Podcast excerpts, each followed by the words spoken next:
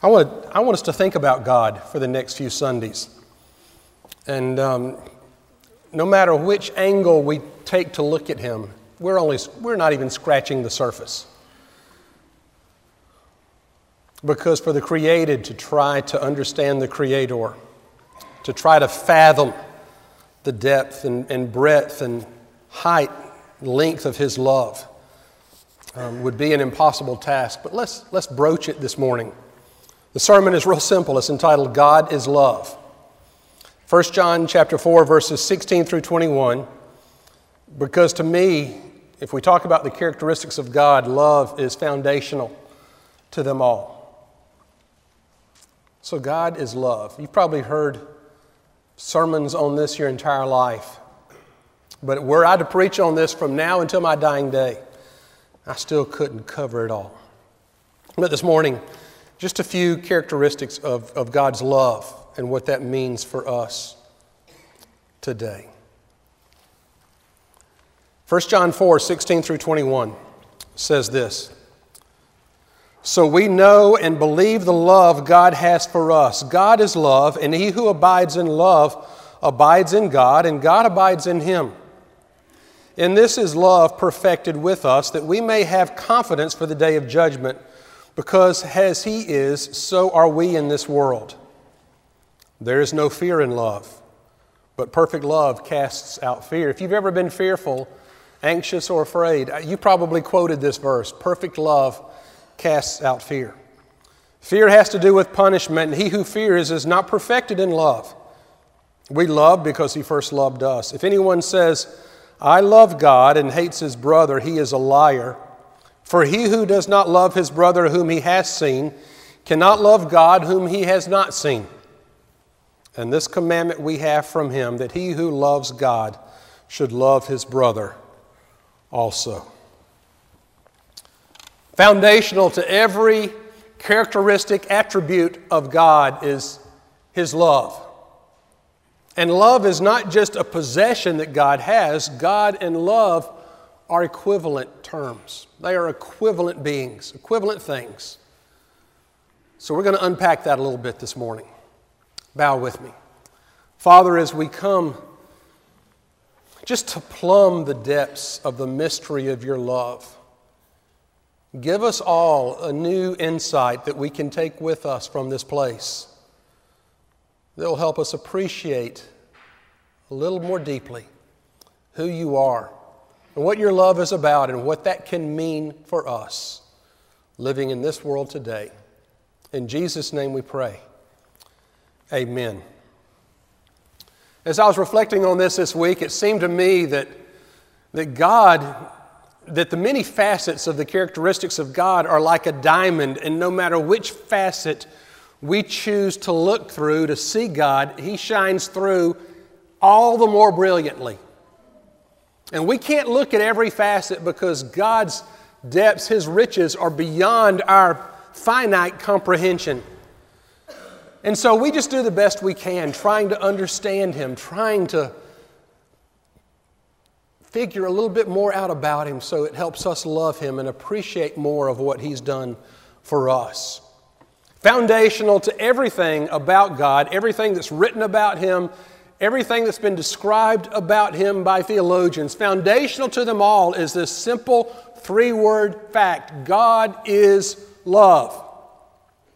And notice it doesn't say that God has love or God displays love or, or God reflects love. It just says God is love. Now, think about that for a minute. Of all the religions in the world, how many can say that the one they worship is equivalent to love. Only ours. I never heard a Muslim say Allah is love.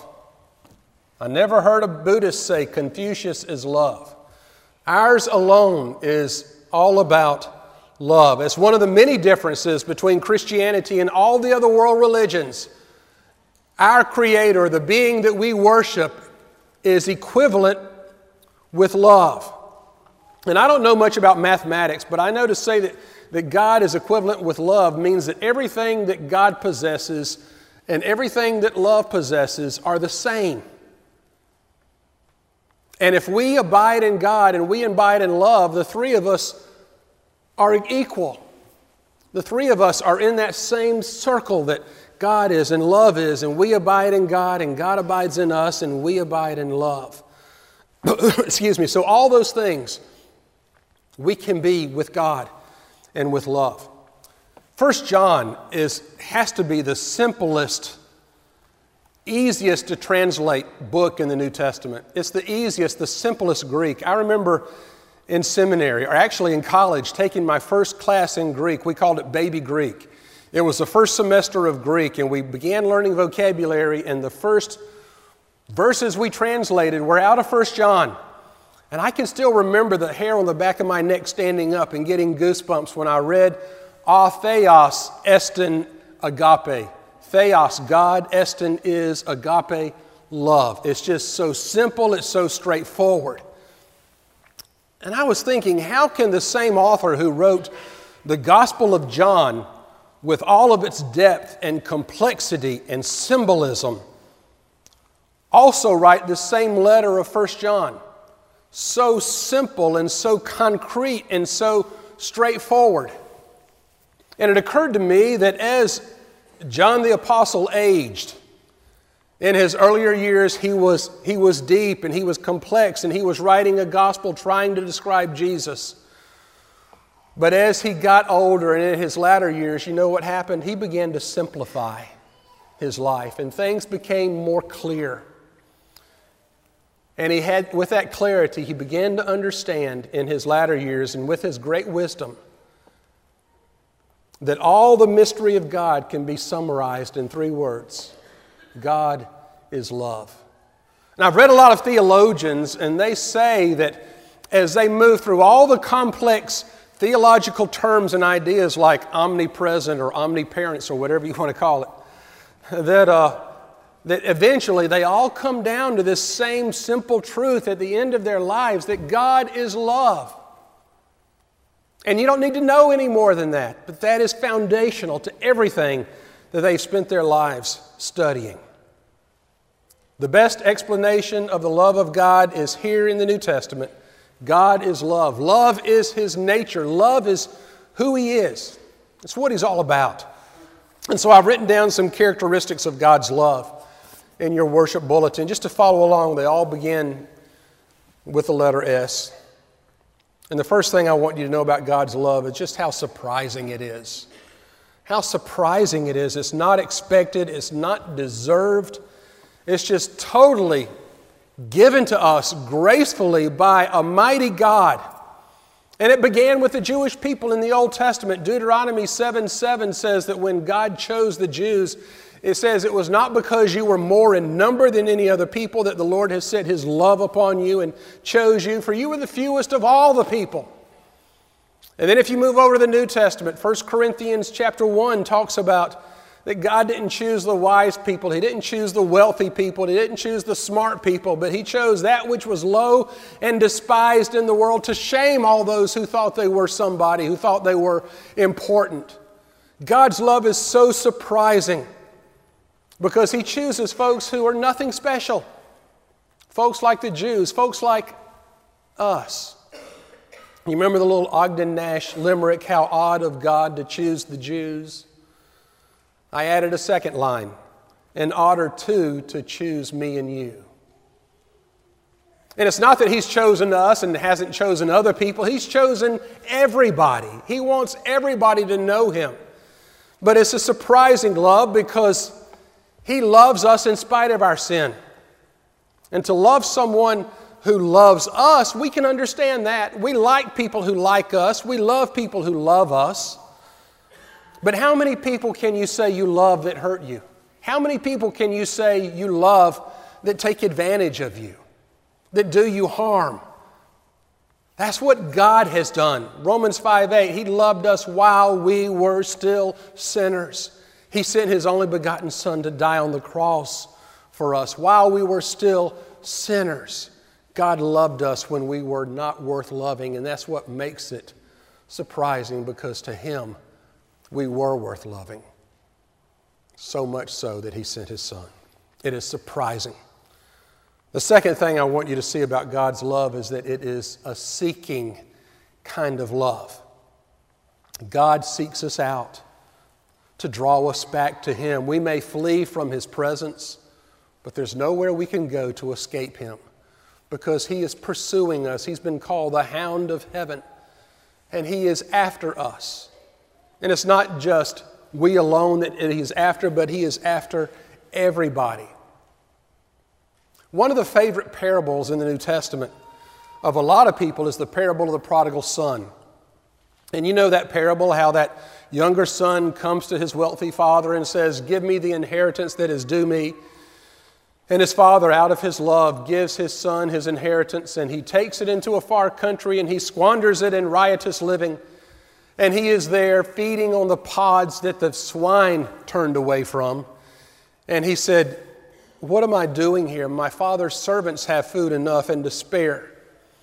And so in verse 17 of Luke 15, it says, He came to himself and he decided to go back home. And as he is approaching his home, his father sees him on the horizon and runs and embraces him and puts a robe on his back and a ring on his finger and shoes on his feet and welcomes him home and throws a party. And we love that parable because of all it reveals to us about God's love. But there's one thing lacking in that parable. Because in the first two parables in Luke 15, there's a parable of the lost sheep and the parable of the lost coin. And what is different in those two parables from the parable of the prodigal son is that in those two parables, in the first one, when the shepherd has a hundred sheep and one goes missing, what does he do? He doesn't wait scanning the horizon like the father and the prodigal son, hoping the sheep will find his way back home. What does he do? He pursues him, he goes off after him, he looks for him, and he finds him, and he places him on his shoulders like that beautiful stained glass window in the chapel, and he brings him home. In the parable of the lost coin, the woman has 10 coins and she loses one, and she doesn't just wait and hope that in the course of the day it'll turn up, but she turns her house upside down looking for that coin. And when she finds it, she's rejoicing. And both those parables conclude with, and, and great will be the rejoicing in heaven because one which was lost is found. In both those parables, the shepherd and the woman go seeking, pursuing, and finding that which is lost. That's what God does for us. He doesn't wait for us to come to Him. He's not passive, He is actively pursuing us because His love is seeking. And I don't know where you are in your relationship with God today. Maybe you're close, and maybe you feel His presence all the time. Or maybe you have run from Him, or maybe you have never allowed Him to come to you. But I want you to know that God is pursuing you, that He is seeking you. And if you're within the sound of my voice now, He may be convicting you right now to come unto Him, that He is right there. And the distance between you is not great because He is pursuing you all along. He is seeking you because He has a seeking kind of love. The third kind of love He has, it is selfless. It's a selfless love. It's not selfish. We have ignored Him we have hurt him, we have rebelled against him, and he has not turned his back on us because his love for us is selfless. How about that? He's, he is so much love. He is love personified that no matter how we treat him, no matter what we do to him, he does not turn inward, he does not turn away, but he is still there with us. He's willing to forgive everything, past, present, future. He's willing to forgive it all. It reminds me of an old Peanuts cartoon where Lucy writes this note on a piece of paper, and the note says, This note absolves me from all blame. And she goes and asks Linus to sign it, and Schroeder to sign it, and Peppermint Patty to sign it. And she gives it to Charlie Brown, and Charlie Brown, before he signs it, says, Lucy, what does this mean? And she says, No matter what happens, this absolves me from all blame. And the last scene has Charlie Brown there scratching his chin and thinking out loud to himself. He says, Now, this would be a nice document to have. This absolves me from all blame. And guess what? God has done that for us. Because his selfless love and Jesus' death on the cross, no matter what sins we have made, are making, or will ever make, can be forgiven. The cross absolves us from all blame. Isaiah 1 8 says, Though your sins be as scarlet, they shall be as white as snow. Though they be red as crimson, they shall be as wool. No matter how bad, no matter how dark, no matter how red your sins of the past are, God takes them and He washes them in the blood of Jesus, and they are made as white as snow, as white as wool. And that's what God's forgiveness makes possible for us because it is selfless. It is surprising, it is seeking, it is selfless, it is also a saving love. Ephesians 2, verses 4 and 5 says, God, who is rich in mercy, out of the great love with which He has loved us, made us alive together with Christ and raised us up with Him. He has saved us. We were dead in our sins, but because of the love that He has loved us, He has made us alive together with Christ and has raised us up with Him. We have a new life in Jesus Christ. And apart from God, I don't care how long you may live on this world, apart from God, you are a dead man walking. But with Christ, no matter the length of your days, you are alive in this world, and you'll have eternal life in the world to come. God can take hold of our life and He can change us. And what I love about it is when God changes us, we are new creatures from the inside out. It's not a gradual transformation, but it is a dramatic and radical change that happens when Jesus comes into our heart. And I can give you many examples of that. One of the best, perhaps, came from a century ago when a man named Charles Studd, who was a successful and wealthy entrepreneur businessman in London in the 1800s, lost a bet one evening, and to pay off his bet, he had to go hear an American evangelist who was preaching in his city at that time, Dwight L. Moody. So he went that night to hear the revival, Dwight L. Moody preaching. And after the message, Charles Studd looked at his friend and said, That man has just told me everything I have ever done. That man has just told me everything I have ever done. And he went back the next night and the next night and the next night, every night of the revival. And at the end of that revival, Charles Studd gave his life to Jesus.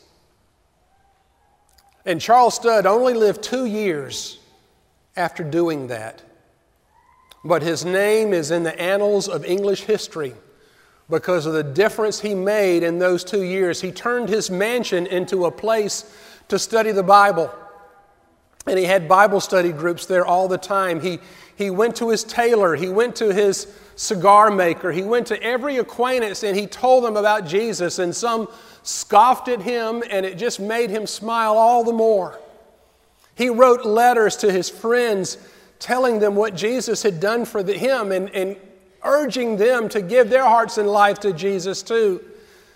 And he spent two years of his life, and it was said that he did more for the kingdom in those two years than most people do in 80. Because when he gave himself to Jesus, he was changed, he was saved, and it was radical and dramatic. Someone asked his limousine driver to explain the difference, and his driver said, All I can say is that it may be the same skin on the outside, but there's a new man on the inside. Did you hear me? It can be the same skin on the outside, but it's a new man on the inside. And that's the only way I know to describe the change that God can make when He saves a person from their sins. It is a saving love. Finally, it is a sustaining love, which means that you don't have to worry if you wake up tomorrow whether or not God's going to love you. His love is not capricious, it does not come and go. Deuteronomy 7 9 says, Know therefore that the Lord your God, the faithful God, who keeps covenant and steadfast love with those who love him and keep his commandments. If you look through the pages of the Old Testament, you'll see the phrase steadfast love over and over again. It's a Hebrew phrase, and it means that we are in covenant with God. And when we are in covenant with God, God is like a, it's like a legal binding document. God binds Himself to us with His steadfast love if we love Him and keep His commandments. God is in steadfast love with us. And you don't have to worry and wonder whether God loves you or not, no matter what you do. God's love is steadfast, it is constant, and it is steady. Charles H. Spurgeon, another great London preacher, went out to visit a member of his congregation one day. It was a farmer. And the farmer had a weather vane on top of his barn. And I don't know why I woke up this morning dreaming about this, but I could just see it in my mind's eye. This farmer had a weather vane on top of his barn. And on the arrow of the weather vane was inscribed the words, God is love. And so Spurgeon asked the farmer, What do you mean by putting the words God is love on a weather vane? Are you saying that God's love is changeable, that, it, that whichever way the wind's blowing, that's where it'll veer? It's changing? And the farmer said, Of course not. By putting the words God is love on the weather vane, what I'm saying is that no matter which way the wind is blowing, God is still love. No matter which way the wind is blowing, God is love. You don't have to worry about that. It is changeless, it is sustaining. It's surprising, seeking, selfless, saving, and sustaining. And I could go on and on talking about God's love the rest of the week and still not scratch the surface. But I want to conclude this morning because there is a response here that we're supposed to make. Now, what would you assume that because God loves us that we're supposed to do in return? What would you assume? Love Him back, right? We're supposed to thank Him. We're supposed to love God back. That's not what the Bible says here. It's not what it says. Listen. If anyone says, I love God, but hates his brother, he's a liar. For he who does not love his brother whom he has seen cannot love God whom he has not seen. This commandment we have from him that he who loves God should love his brother also. So I was expecting here that John would say, Because God loves you, you should love him back. But what does he say? He says, Because, because God loves you, you should love your brother. You should love your sister. And whether or not you do that is an accurate indication of how much you love God. I was thinking about this between services. It's kind of God's way, it's the early way of paying it forward. God says, Pay it forward. I love you. You love your brother. You love your sister. And in that process, I will feel your love. So focus your love on one another and let that be your expression of your love for God. Here is our measure and our motive. How much do we love each other? as much as God loves us. Why do we love each other? Because God has loved us. That's the why and the how much.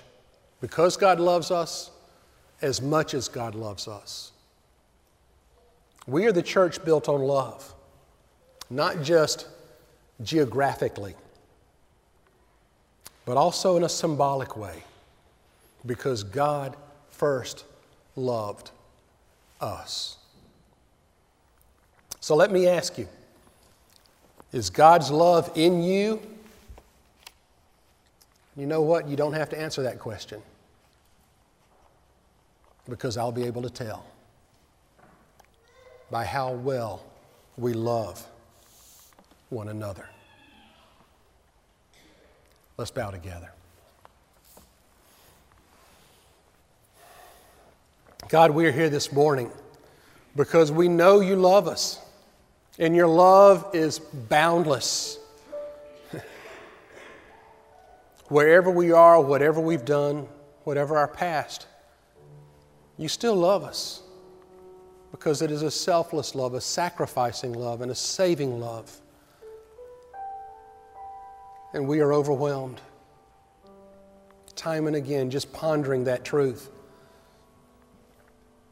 And so, God, help us to love you and to show we love you by loving each other. And let that make the difference in our world that you want us to make. They'll know we're Christians by our love. It's not complicated. It's about as simple as it can get. And so we offer ourselves to you and ask you to transform us.